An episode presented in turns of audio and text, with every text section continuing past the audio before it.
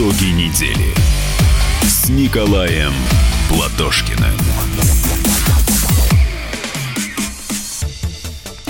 Добрый вечер, друзья. Я обещал вас всех сегодня отправить в полицейский участок. Я, как вы знаете, свое слово держу.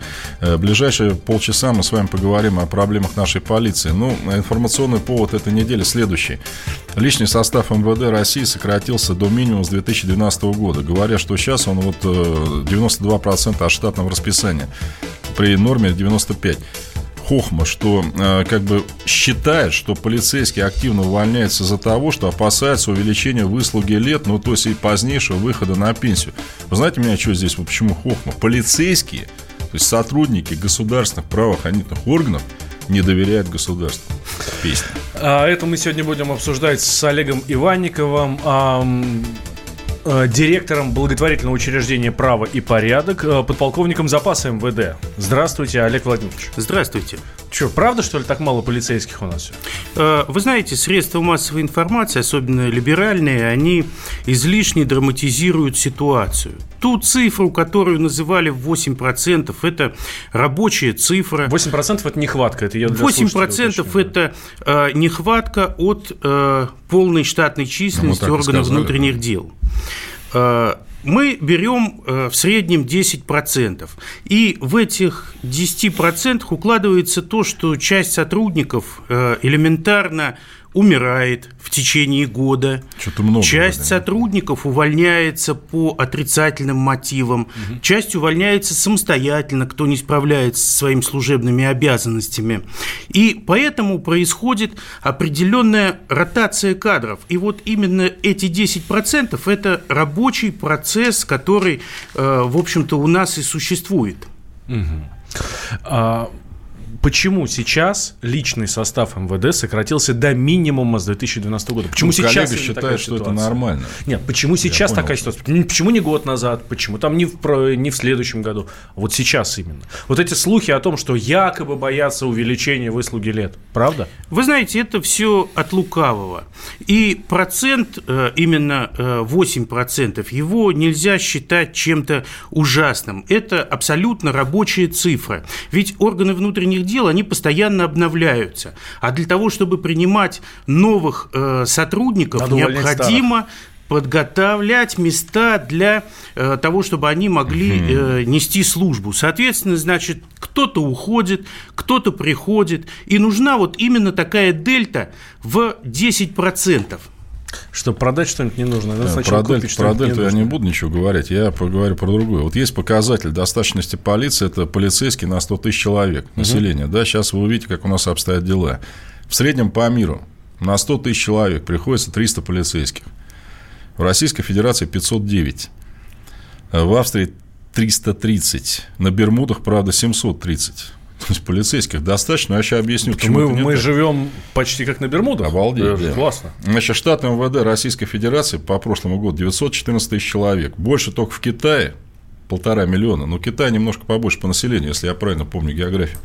И в Индии, где полтора миллиарда человек, там полтора миллиона полицейских. Но там на 100 тысяч приходится 120 человек в Китае и 128 в Индии. То есть раза в 4 меньше, чем в России. Кстати, в МВД СССР сталинизм, ужас, гулаг, репрессии. Работало 623 тысячи человек. Там, правда, были еще и министерство, э, так сказать, республиканские. Теперь кого не хватает? Генералов-то полно. И полковников, судя по, по Захарченко, тоже хватает. Не хватает участковых.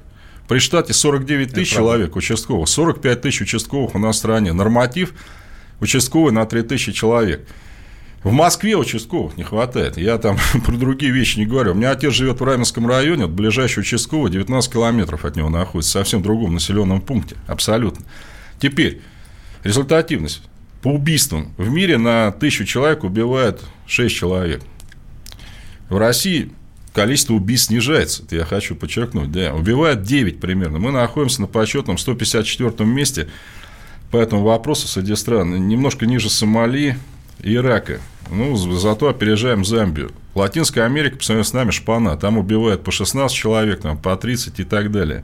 То есть, бедные сотрудники милиции, рядовые, я, кстати, ну, полиции, да, хочу сказать, да их констоварища заставляют за свой счет покупать, понимаете, при наличии огромной массы генералов и полковников, вот это низкое звено задавлено, заставляет штрафы собирать по норме. Меня лично останавливали под Новый год. И вы извините, но начальник просил привести одну встречку. Я даже сначала не понял, о чем вообще речь-то хоть. Пусть один штраф, если говорит, я не привезу, меня на Новый год не отпустят. То есть надо коренным образом, э, так сказать, увеличивать полевой состав людей, вот, которые работают в поле, и выводить их вот из этой системы, когда им заставляют фальсифицировать показания, и тем самым вызывает там протесты населения. Олег Владимирович, действительно такая история? Э, по некоторым пунктам я вынужден, Николай Николаевич, с вами согласиться. Отлично, действительно, это правильная позиция. Э, действительно, очень много у нас стало пожарских, но мало стало Мининых. То есть некому у нас э, охранять Я бы сказал, граждан. Глебов, Жегловых мало стало, и Шараповых. В угрозыске тоже недобор. Да, но что с этим э, можно делать? Э, в ближайшее время, я думаю, что органы внутренних дел ждет новый э, реформенный виток. Серьезно? И как раз все вот эти э, нарывы многолетние, о которых вы сейчас говорите, они вскрываются, и вскрываются благодаря журналистскому сообществу, благодаря вам в том числе. Я и классно. наши законодатели, они все это учитывают. И при э, очередном реформировании органов внутренних дел, я думаю, что наша полиция будет значительно лучше и чище и повернется лицом к гражданам. Это пять основная задача, основная задача полиции, основная задача полиции – это служить гражданам, служить России. Серьезно, я Смотрите, я предлагаю начать очередную реформу с переименования. Открываю конкурс о том, значит, как в очередной раз... Я был за милицию всегда. Если левые силы придут к власти, милиция вернется, естественно. Потому что милиция – это часть народа. И, кстати, друзья, давайте прекратим вот этот дебильный термин «силовые ведомства». Нет в стране, не должно быть силовых ведомств. Силовые ведомства – это штангисты. А это правоохранительные органы, которые обязаны нас с вами всех охранять. Армия от внешнего врага, полицейские от, ну, или милиция от внутреннего. Силовых органов у нас нет, не будет. У нас есть правоохранительное. Нечего силой кичиться. Против кого силу собрались применять? Только правоохранительные, слуги народа. Да, Олег Владимирович, а, вот вы говорите про реформу. А что снова будут реформировать? Э, последнее время э, в средствах массовой информации э, поступают очень тревожные сигналы о том, что где-то полицейские применили физическую силу к задержанному, да где-то кого-то изнасиловали, где-то, значит, в нетрезвом виде появились. И поэтому все это собирается в один общий, я бы сказал бы, пул, в конечном итоге будет реформа, которая я думаю, что э, за собой потянет именно создание муниципальной милиции. Возможно, нам придется возвращаться к тому, что э, граждан, в том числе проживающих в городе-герое Москве, будет охранять именно народная милиция, не То спецслужбы к тому, что. Разрушили, да? Э, у нас очень богатый опыт в России работы правоохранительных структур, начиная еще с допетровских, наверное, времен. Да, вы абсолютно правы. И поэтому надо все самое лучшее нам использовать, и э, чтобы наши граждане чувствовали себя полностью защищенными и в полной безопасности. И выходя из дома, не думали о том, вернутся ли они э, домой с кошельком или без. Или вообще не вернуться, да? Я э, все-таки считаю, что главным экспертом, да, вот мы переходим плавно к другому тему, к теме, что ФСБ нагрянуло, нагрянуло с обысками в УВД, это Управление внутренних дел, по ЗАО Западного административного округа города Москвы. Если вдруг кто-то не знает, я просто сейчас напомню историю. Да, да, это новость сегодняшнего дня. Э, начальник управления э, внутрь... отдела внутренних дел да, ОМВД, отдела короче, отдел Драгомиловский, это у нас, по-моему, называется элитным, что ли, каким-то, да, то есть прям такой самый, самый такой пафосный. Вот смотрели сериал «Полицейский с Рублевки»? Вот примерно то же самое, только вот у нас в Москве Драгомилово, да? А, начальника и замначальника взяли на взятки в 3,5 миллиона рублей. Люди том, себя не уважают. При том, что это, это не Копейки. вся взятка, та, это часть только была, вся взятка вроде бы как, вроде как говорят, это ФСБшники говорят, что должна быть 12 миллионов. Ну, вы меня успокоили хоть чуть-чуть. Я думал, что они так низко себя оценят. Поэтому экспертом в данном вопросе должен быть полковник Захарченко. Это мой любимый персонаж. Человек приходит домой с удивлением находит там 8 миллиардов рублей. Я вот сколько раз домой возвращался, блин, ну, ну нифига просто. Вот даже лишнего стольника нет. Ну ладно, ну здесь, Николай Николаевич, ради справедливости, я э, убежден, что это деньги не полицейского. Друзья, подкиньте что-нибудь Николаю Николаевичу. Рублей 2, э, миллиардов 12. Это, кстати, три бюджета э, города Рязани. Ну, мне можно было меньше даже. Да. А, Олег Владимирович, вот эта история с ОМВД Драгомилова, это... Это совершенно обычная история в этом, к сожалению, к сожалению, в последнее время нет ничего удивительного. Сотрудники полиции, они э, действительно совершают периодически должностные преступления. Это связано иногда с профессиональной деформацией, иногда сотрудники приходят уже заранее в полицию, граждане, вернее, приходят работать в полицию для того, чтобы совершать какие-то преступления, незаконно обогащаться. Э, здесь же мы видим, что сотрудники сотрудники ФСБ э, провели реализацию задержания преступников, и поэтому э, скорее это процесс хороший, который позволяет э, очистить органы внутренних Больше взяточников, от взяточников. Разных. Прервемся на две минуты и вернемся. С Николаем Платошкиным. Он прожил эти дни в томительном ожидании. Он считал каждую минуту. И теперь он возвращается. Он голоден и собирается утолить свою жажду. Его не остановить. Твое утро никогда не будет прежним. Максим Шевченко. В понедельник в 8 часов по Москве. Главное – доживи.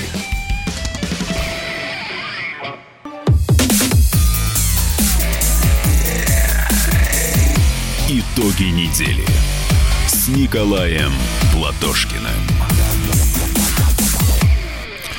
Э, добрый вечер, дорогие друзья. Продолжаем э, шпионско-милицейско-полицейские вещи. Вот э, в Росгвардии объяснили, зачем необходима проверка на полиграфе.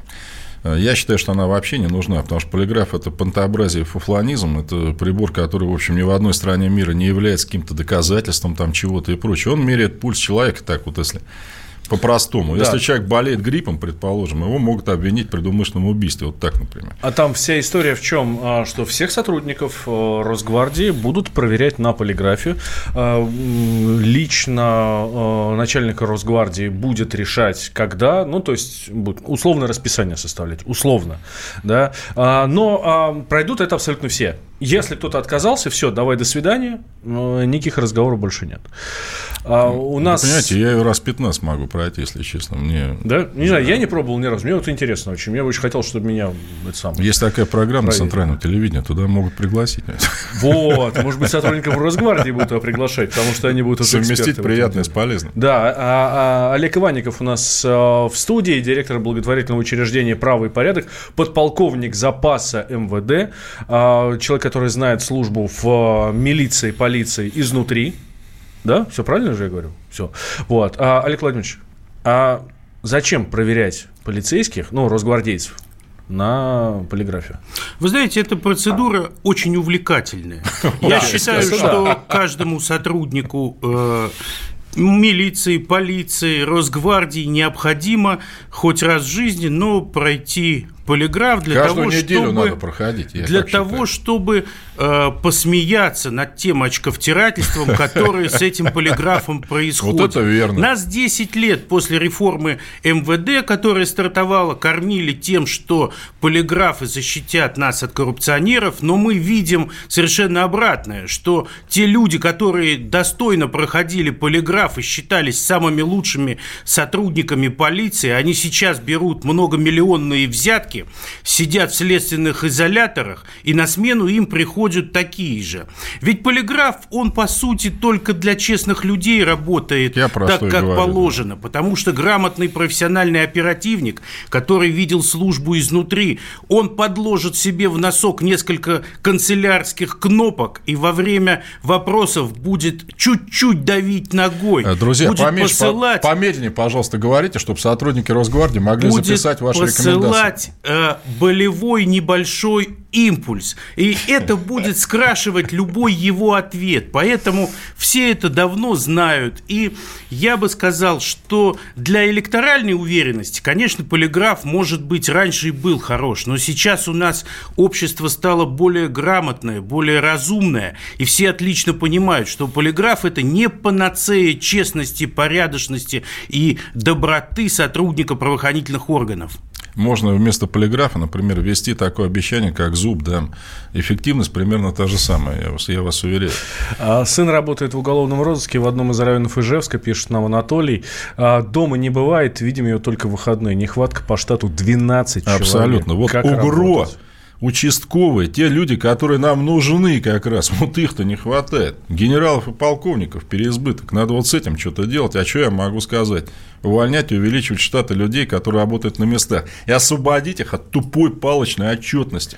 Целые люди сидят в отделениях, отказники так называемые. Знаете, что они делают? Они пишут под копирку за- бумаги об, об отказе в возбуждении уголовного дела. Ну что это? А, Хорошо, А, Олег Владимирович, если в полиграфе смысла нет, ну, а, идея-то неплохая, да? Мы сейчас всех проверим, найдем всех злодеев, которые взяточники, которые наркоманы, коррупционеры и так далее, и их всех, значит, выгоним. Как найти тогда всех вот этих вот злодеев внутри полиции, если не на полиграфе? А их искать не нужно. Просто всех разогнать, что ли? Э, Вы знаете, э, когда Джулиани стал мэром Нью-Йорка, 70% полиции нью-йоркской было уволено. Вот это вот правильная мысль, да. А, Примерно того же метода же придерживался и некто Михаил Николаевич э, Саакашвили. Он же вообще разогнал в Грузии всю полицию, всю дорожную полицию, вообще всех к чертям собачьим и набрал новых.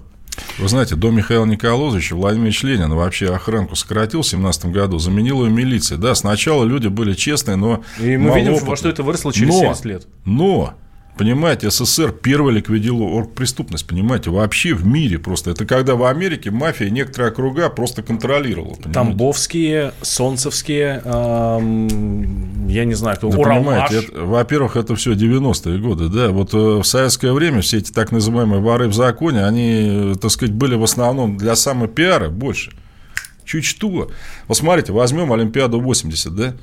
Да с точки зрения безопасности вообще такого нигде нет. Возьмите, да, эту Мюнхенскую Олимпиаду 72 года, где помните, что произошло? Не, да, ну целую это- команду ликвидировали.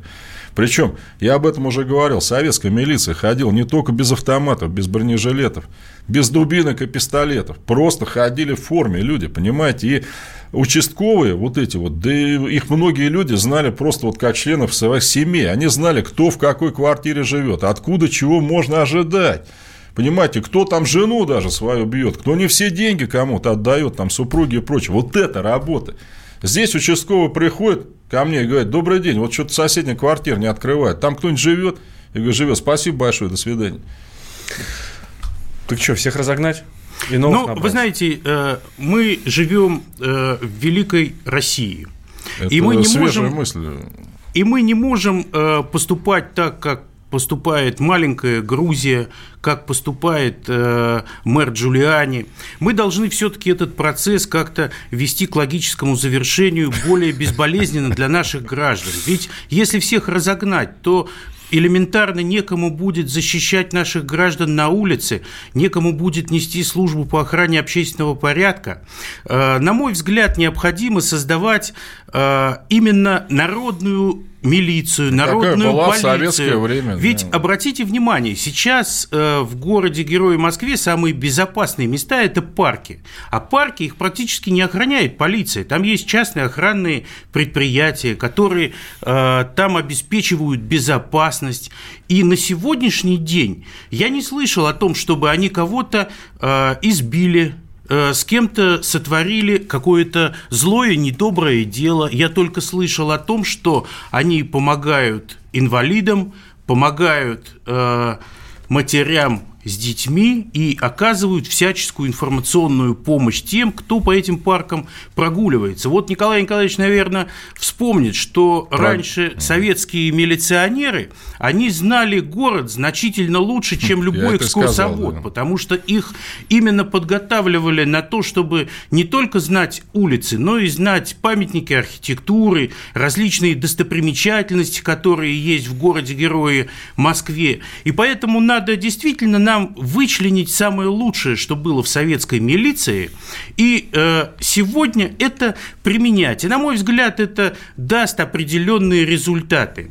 Ведь э, я также хотел бы напомнить, что э, Россия и Великое Русское государство насчитывают более 500-летнюю историю, и поэтому нам не нужно э, ограничивать себя какими-то рамками. Ну, пройдет год, два, нам не нужно гнаться за сроками, чтобы это было все быстро и хорошо. Давайте будем делать все правильно, не спеша, и в конечном итоге у нас все получится.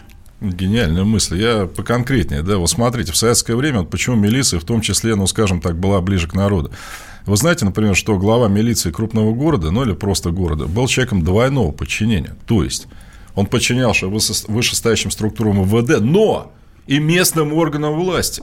Тогда же это как называлось, например, управления внутренних дел Московского горосполкома. Московский горосполком это был мэрия примерно, да? Слушайте, если у нас сейчас начальник отдела в, я не знаю, там в, у меня в моем родном районе Лосиностровский будет подчиняться и э, своим властям, и еще и какой-нибудь Мосгордуме, то там такой беспредел начнется. Да, вот вы так думаете, да. Вот смотрите, вы к судам хорошо относитесь к нашим? Так, по чесноку только. Ну, да, честно говоря, не сталкивался не никогда, но так да, но по мнению... понаслышке не очень. Не очень, да. Их всех, между прочим, судей назначает президент. В советское время их всех избирали. У меня чувство, что президент назначает судей не потому, что он прям вот досконально каждого знает я хорошо, про это. а просто, просто он их назначает. Так давайте их, давайте их выбирать, как в советское время, народных заседателей. Вот почему тогда 30% э, переговоров, приговоров в первой инстанции отменялось вышестоящими судами. Сейчас вообще не отменяется. Так может нам тогда и полицейских выбирать? Так я вам про это и сказал. Нет, не выбирать. Вот раньше как было? Выбирать. МВД предлагает городу Москва, предположим, да, генерал такого-то. Собирается Московский совет, его заслушивают вообще, кто, чего. Иногда и отклоняли. Ну, скажем, нет опыта работы в Москве, предположим, ну или в большом городе, например, да? Например, что в этом плохого? В Америке выбирают прокурора города, начальника полиции города, начальника пожарной охраны города, начальника гора оно города. Ну, что там, бардак и беспредел, что ли, везде? Нет. Кстати, американская полиция, я вам должен сказать, э, на втором месте по доверию граждан среди вот, государственных органов. На первом – суды. Президент на третьем. Вот у них там. Полиция жесткая, я же там работал. Но, вы знаете, у меня вот не было причин ее в чем-то упрекнуть. Ну, скажем, вот останавливают, ну, по делу, ну, всегда это может быть там неприятно и прочее. Один раз скорость превысил, остановили. Я говорю, вы знаете, я спешу вот в мэрию выступать.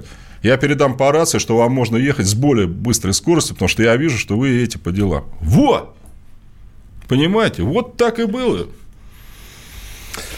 Ох, ну что ж, вы что-то все грустите, тогда, скажем. Ждем тогда новую реформу. И полиграф. Я, да, ну полиграф-то ладно, бог с ним. Полиграф надо у нас в студии будет поставить, и всех гостей, которые у нас здесь сидят на этом месте, будут с полиграфом допрашивать.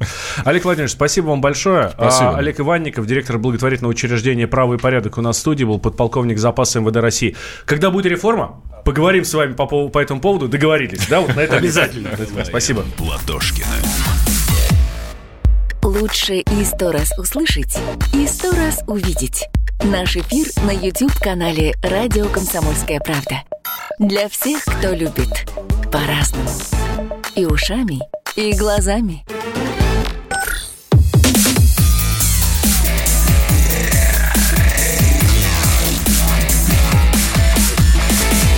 Итоги недели с Николаем Платошкиным.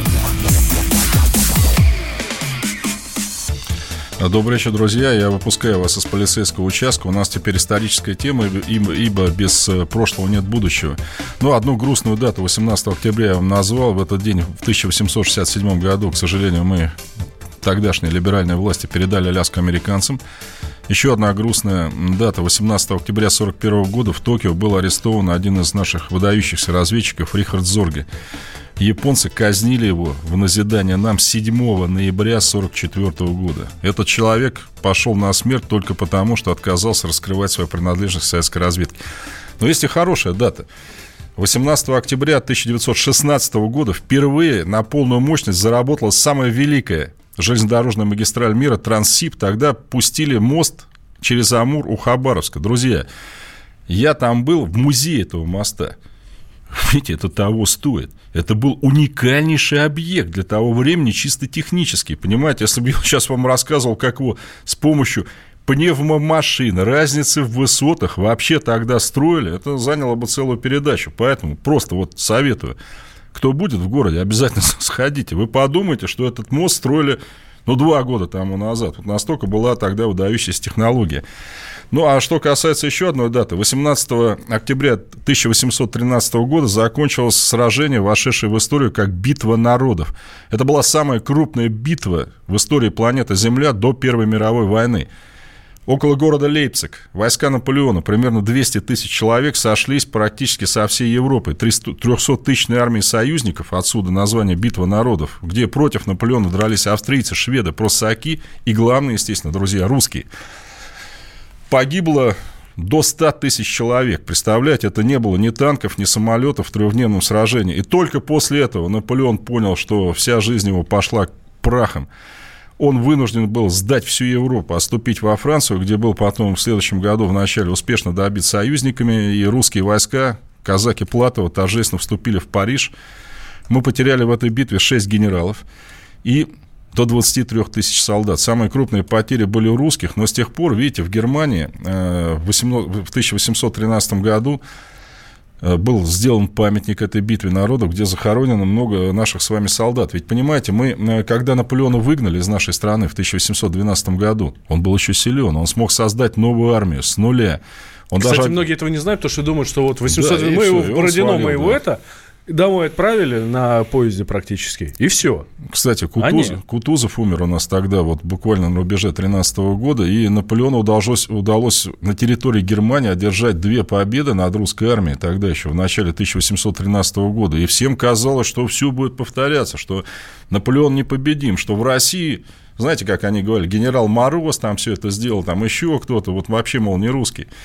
И поэтому э, битве народов вот э, придавалось такое большое значение. Это было ну, я не знаю, все или ничего, да, если бы Наполеон одержал победу, ну, возможно, он опять бы оказался в Москве просто, да, и вот о том сражении, вот в отличие от Бородинского, у нас знают, конечно, гораздо меньше, хотя, еще раз подчеркну, основную роль в победе вот этих союзных армий над французским императором, который, ну, как ни крути, был полководцем все-таки относительно гениальным, я бы так сказал, одержала именно русская армия. Правда, вот царь Александр I, надо сказать, да, он, э, к сожалению, почему-то вот не доверял нашим командующим и всю русскую армию разбросал под командование австрийцев, пруссаков, шведов, видимо, считая этих генералов какими-то там более классными, чем какая-то лапотная русская армия. Но мы показали, на что мы способны. Как и при Бородине, несколько деревень под Лейпцигом переходило там э, несколько раз из рук в руки. Э, несли чудовищные потери обе стороны, потому что, представьте, работало, как сейчас говорят, в моменте, как более двух тысяч орудий. Это вот, ну, по тем временам было что-то необразимое. Люди не слышали, что происходит постоянно, скажем, рядом падали убитые и раненые. Э, медицинская служба была еще не на том уровне. Французам едва не удалось захватить в плен там все главнокомандование там во главе с русским царем, а ответным ударом казаки едва не захватили Наполеона. То есть Наполеон поставил все на свою карту и, и проиграл. После этого французы в беспорядке отступили сначала до Рейна. После этого они убрались с Рейна во Францию. И когда наши вошли в Париж, видите, русский язык обогатился несколькими словами. Ну, быстро, быстро прежде всего, потому что наши казачки, когда они, значит, требовали, чтобы быстро обслужили в французских кафе-шантанах, говорили, ну, давай, давай, быстро, быстро. И с тех пор французы стали называть первые предприятия общественного питания, возникшие задолго до Макдональдса, бистро. И еще интересное русское слово «шаромыжник». Вы понимаете, шаромыжник, ну, как сейчас, какой-то такой, знаете, вроде нормальный человек, ну, какой-то такой. Ну, вот, какой-то шаромыжник. Шаромыжник. Да. От французского «шерами» дорогой друг. То есть, когда партизаны наши, значит, захватывали каких-то французских солдат, отступавших из Москвы. Ну, а наши партизаны не всегда там знали французский язык. Французы им орали, типа, не трогай меня, дорогой друг. Дорогой друг, не трогай меня, шерами, шерами. Ну, вот нашим это все запало в душу, что называется. Они стали называть французов шеромыжники. Поверженные враги вроде как. То есть, Враги, ну, жалко их уже. Какие-то они все такие оборванные, грязные, там, кормили их, поили. Кстати, многие французы, я вам должен сказать, остались у нас. Это несмотря на то, что вроде бы сожгли Москву. Я должен сказать, что Наполеон, который вот, ну, считается все-таки каким-то, знаете, прогрессивным деятелем, между прочим, захоронен он у нас с вами в центре Парижа, то есть никто его перезахоронить не собирается. Так вот, вот этот человек вообще со злости просто хотел взорвать московский Кремль. И, кстати, примерно в это же время, 19 октября, только 1812 года, простояв в Москве месяц, не получив э, на предложение мира от русских никакого ответа, я хочу подчеркнуть, они нам не капитуляцию предлагали, мир какой-нибудь. Вы к нам пришлите какого-нибудь гонца, мы с вами поговорим. Да. Ответом было молчание. После этого французы 19 октября 1812 года уходят из разграбленной, поверженной ими Москвы, где они топили костры книгами французских же авторов. Они уходят из Москвы, Наполеон э, предписывает заложить фугасы во все башни Кремля, чтобы все-таки показать этим вот русским, что несмотря на их вот всю азиатчину, вот он такой вот, э, что может их наказать. Но партизаны пришли вовремя, погасили фитили, на наше счастье шел дождь еще тогда, и Кремль остался таким, каким есть. Мы отстроили Москву, ну и с тех пор у нас с вами есть триумфальная арка, которую я всем, опять же, рекомендую посетить на Кутузовском проспекте. Ну и музей Бородинского сражения, которое, как Я, говорил... кстати, был там совсем недавно с детьми, да. Красота, красота, ребят. Когда я был совсем молодой, и еще меня должны были туда водить, он был закрыт как раз на реконструкцию. Да, Она долго, очень долго, долго, долго шла, долго. очень долго. А сейчас все прям, ребят, так, э, москвичи, все вот впереди выходные, пока хорошая погода, туда все обязательно. Туда, а да. все не москвичи, будьте в Москве обязательно, обязательно. Э, и, э, в общем, видите, есть какие-то даты, которые, может быть, на первый взгляд, ну, с нами вообще никак не связаны. Там, да, ну, какая-то битва там народа в городе Лейпциг, ну, ну, что нам это дает? Но именно тогда вот про русских говорили с уважением вообще во всем мире, что русские стяжали себе славу быть непобедимыми. То есть русских можно убить. Убить можно. Но победить но нельзя. победить их нельзя. Их нельзя заставить отступить даже на один шаг, если они этого не захотят. Кстати, тогда русская армия, я должен сказать, во второй раз взяла Берлин. Первый раз мы это сделали во время Семилетней войны, это была середина 18 века. Мы взяли Берлин, был назначен комендант города Берлина. В 813 мы взяли Берлин второй раз, ну, а Бог, как известно, Троицу. Да, помним, помним. Да, поэтому наши бойцы пришли туда в 45 году, имея за плечами не только героизм той Великой Отечественной войны, но и героизм наших великих предков, которые когда-то отстояли нашу страну в борьбе с лучшим полководцем тогдашней Европы. Ну, вот интересно, что эм, вот вы, вы это все рассказываете, это поднимает боевой дух, настроение, ну, опять же, общее образование, в конце концов. Но многие говорят, что э, нельзя жить победами прошлого. О, вы знаете, мне пришлось... А как не помнить вот это все? Да, и мне пришлось посетить интересную выставку в том же Берлине. Она, знаете, как называлась? «Мифы в истории народов». Вот что такое миф? Это не сказка, это какое-то событие, обросшее потом там разными... Без этого никак нельзя. Вот Исландия, предположим. Вы знаете, чем она гордится? Что там впервые на европейском континенте был собран парламент аж в 944 году. Не селедкой она гордится, которая там тоже вообще-то есть, да? Бельгия – Страна, созданная в 1830 году, но по нашим меркам вообще вчера. А знаете, почему Бельгия называется? Ведь живут там фламандцы, французы вроде по имени древнегерманского племени бельгов, которое когда-то, по их преданию, может быть, частично неверному, победило самого Юлия Цезаря. Понимаете, вот это вот вот этот миф, вот эта великая история держит страну, где две нации, по сути, не очень хорошо относятся друг к другу. Я бы вот так сказал. У них даже языки разные. Абсолютно. История разная. Жили они в разных странах и часто воевали с друг другом. Но видите, есть какое-то событие кристаллизующее, вокруг которого собираются все. И которое является вот тем стержнем. Как говорил Пушкин, вообще знание истории отличает цивилизованного человека от дикаря. Россия, считаю, была, есть и остается цивилизованной, одной из самых умных, не самых просто больших, она большая, потому что умная, понимаете? Потому что многие страны были большими, многие. От них мы сейчас даже следа не можем найти. А Россия, я думаю, с этим умом, с этим осознанием величия, героизма, подвига своих предков, умной, великой и доброй, будет всегда. Русских солдат тысяч не меньше 20 жить во Франции остались, пишет нам Яша. Ну, понимаете, я даже могу сказать, что царь подарил э, целую капеллу, хор прусскому королю, который дал им целую деревню Александровка в честь царя Александра, которая сейчас под Потсдамом является объектом охраны со стороны ЮНЕСКО. И мы когда-то спасли ее, русские дипломаты, от того, что ее сравняли с землей. Небольшой перерыв, две минуты, продолжаем. Никуда не переключайтесь, Николай Платошкин в нашей студии. Итоги недели с Николаем Платошкиным.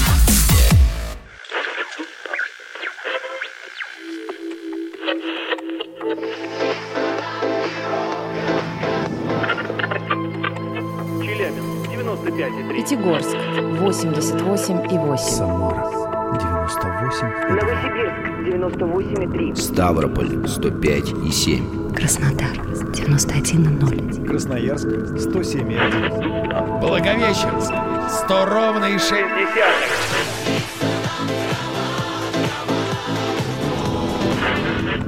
Санкт-Петербург 92,0. Москва 97,2.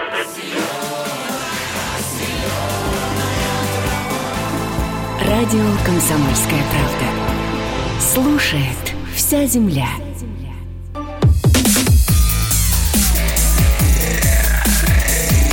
Итоги недели с Николаем Платошкиным.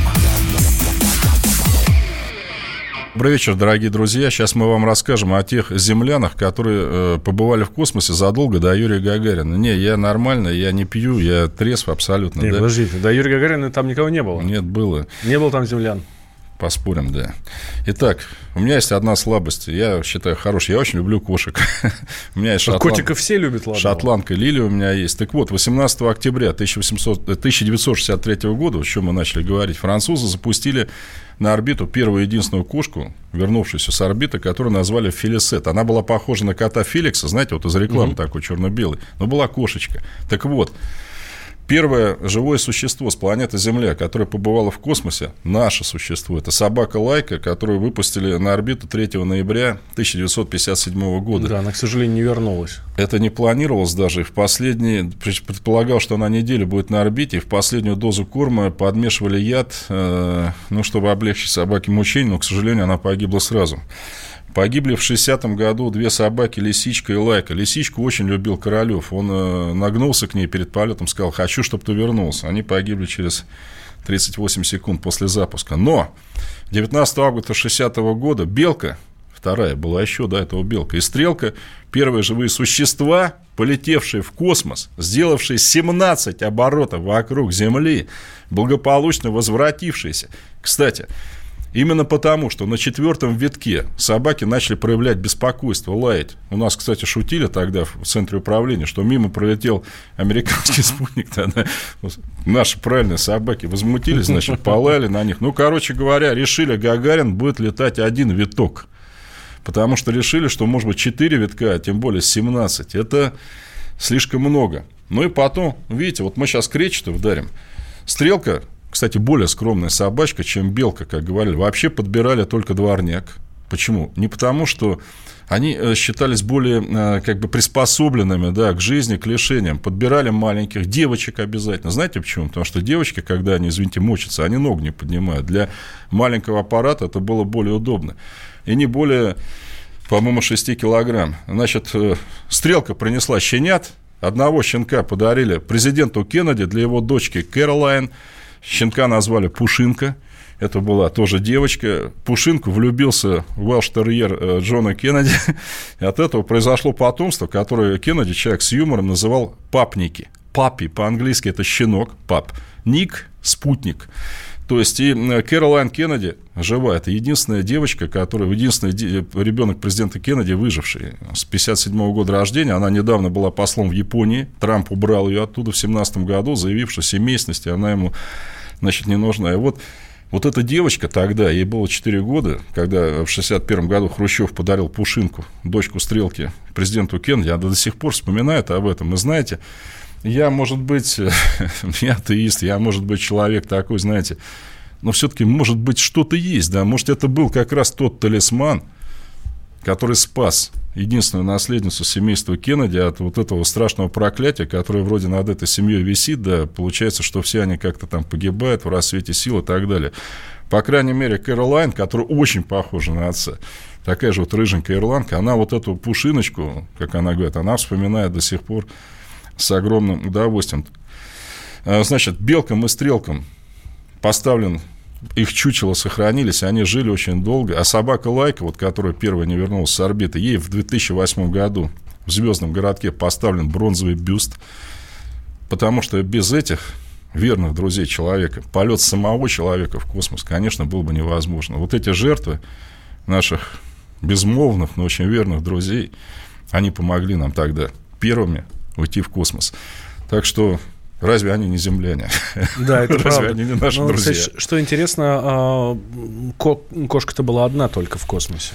Да, причем я не хотел об этом говорить. В пятницу вечером французы, она вернулась, они усыпили потом для того, чтобы, ну, как они заявили, более активно проводить анализ. У нас никто из вернувшихся не то, что не был усыплен. Сотрудники кормили ее своими рационами, деликатесами. Королев запретил называть собак экспериментальным материалом. Он считал, что это сотрудники отряда космонавтов.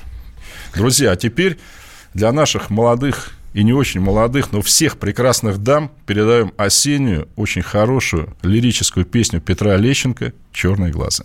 Спасибо вам за то, что были с нами.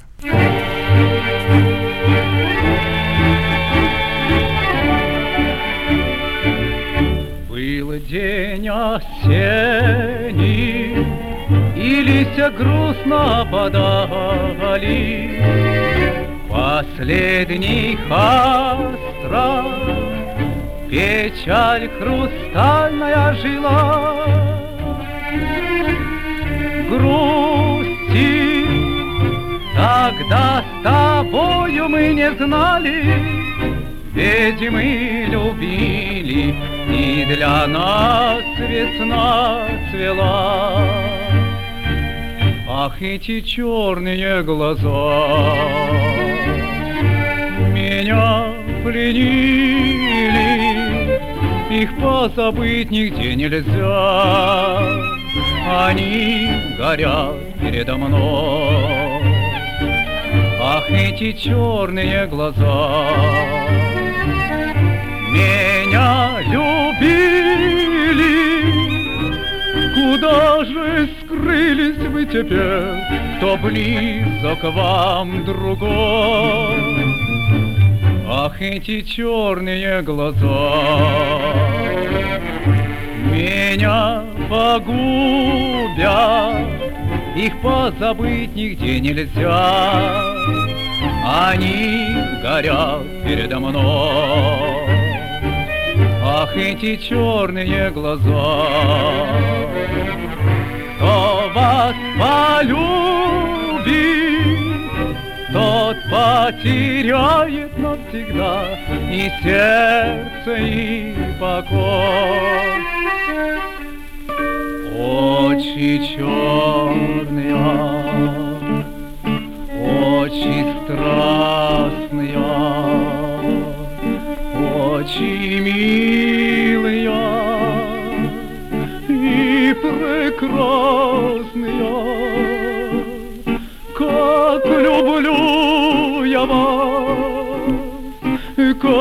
боюсь я вас. Знать увидела вас не в добрый час.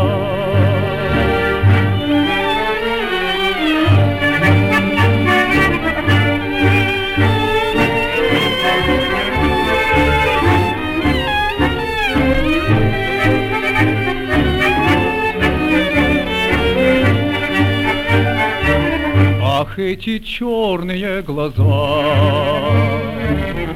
кто вас полюбит,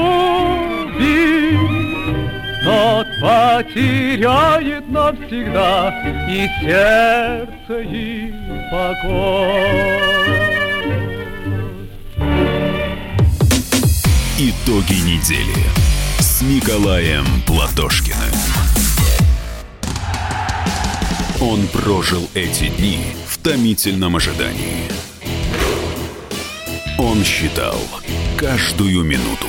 И теперь он возвращается. Он голоден и собирается утолить свою жажду. Его не остановить. Твое утро никогда не будет прежним. Максим Шевченко. Понедельник в 8 часов по Москве. Главное – доживи.